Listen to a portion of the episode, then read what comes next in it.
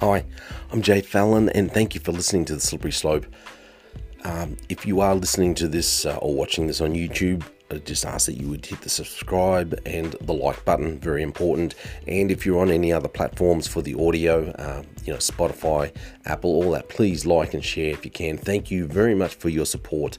So, today we really need to talk about um, what's happening in the background, okay? Because all over the news in Australia, we've got ScoMo, you know, and all the the weird shenanigans that he got up to when he was prime minister, giving himself roles that I, I really can't even work out what he was doing, what was going through his mind at the time. But that's not what I want to talk about.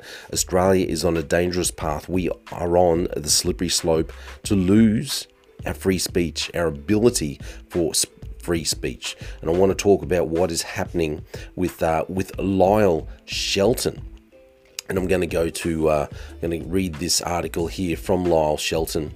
This is actually Lyle's uh, personal webpage, and uh, Lyle talks about the case with the drag queens. So if you don't know what's happened, he is being sued by a couple of drag queens for um, basically for their hurt feelings. So this article says, which is posted by Lyle on the 5th of August 2022. It says that after almost three years and substantial legal fees, my right, my fight for free speech goes to court. It's also your fight because I, if I am cancelled, so are you. Three, three days of hearings from November 28 to 30 have been scheduled in the Queensland Civil and Administrative Tribunal in the case of Dwayne Hill and Johnny Valkyrie versus Lyle Shelton his legal, his alleged crime was to write a blog that highlighted that these drag queens were pr- promoting gender fluid ideology to children and that they were dangerous role models. After they appeared at a drag queen storytime event for children at a Brisbane City Council library. I tell you what, whoever came up with this uh, with this idea that uh, drag queen story time for children was a good idea. I think uh, Lord have mercy on them. That's all I can say. So the drag queens made a complaint to the Queensland Human Rights Commission alleging that my post was vilification because it incited hatred, severe ridicule, and, and serious contempt towards them. Which really just sounds like they had some hurt feelings going around. So in late 2020, I was dragged before the Queensland Human Rights Commission for compulsory mediation. Uh, I, de- I declined to back down because I believe what I wrote was an important warning about exposing children to the harms of gender fluid and sexualized ideology. So Valkyrie was a woman presenting to impressionable children as a man, while Hill was a man dressed as a woman and a proud public proponent of the adult entertainment industry. Isn't it weird? Not not weird, but you know, it used to be that you'd be asking your children, little Johnny, what do you want to grow up to be? Do you want to be a police officer, an astronaut, a doctor? You know, what is it that you want to do? Do you want to dig dig can't talk properly today. Dig trenches for the for roads or something, whatever. Drive trucks. But no, now it's hey, have you thought about going into the adult entertainment industry?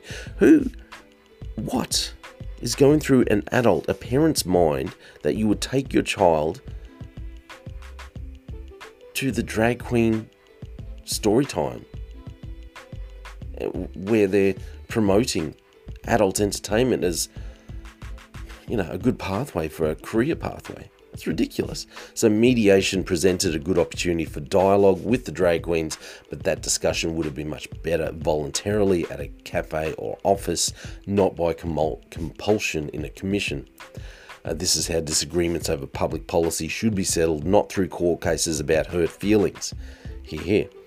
I bear them no ill will. It is the normalization of drag queen story time and its inherent danger to children that concerns me. The failure of mediation in the QHRC led to the escalation of the case to QCAT, where the drag queens lodged demands for me to First, delete several of my blogs posts warning of the harms of LGBTIQA plus drag queens reading for children, to children, uh, second point, publicly apologise. Third, provide $20,000 in compensation to the drag queens. I'm not sure how their hurt feelings meant $20,000. Anyway, again, I declined. the legal process, which under Australia's regime of flawed anti discrimination laws is part of the punishment for free speech, dragged on for another 12 months. So it goes down further on to say that um, a UK woman, Keira Bell, is a victim of gender fluid ideology, which influenced her as a young girl to think that she was a man and caused irreversible damage to her body.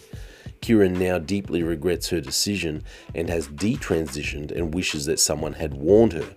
Keira will be appearing at my trial in support of me, along with several key witnesses who will support your and my freedom to speak about the dangers of gender fluid ideology.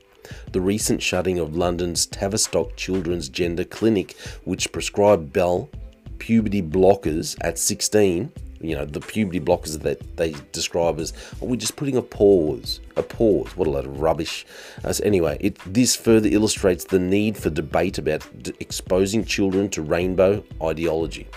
It's not me that is on trial this November, it is free speech. Like I said, Australia is on a dangerous pathway. We are on the slippery slope. And you know what? When it comes to free speech, I personally would rather know that I stood up for, that I spoke out against this kind of vilification, that I spoke out and I fought for the right, fought for free speech. It, it, it's preferable to fight for something and lose than not fight at all and then wonder where where your rights have gone. Ultimately, and, and I'm I'm so tired of talking to Christians that seem to think that they can bury their head in the sand and just tell me, it's all right, Jason. It's all right, Jay. God is in control. We don't have to worry about these things. Jesus is in control. And yes, I believe that God is in control for sure. Absolutely. But we still cannot stay silent when we are faced with these things. When we are faced with unrighteousness, you need to stand up and speak against unrighteous activity.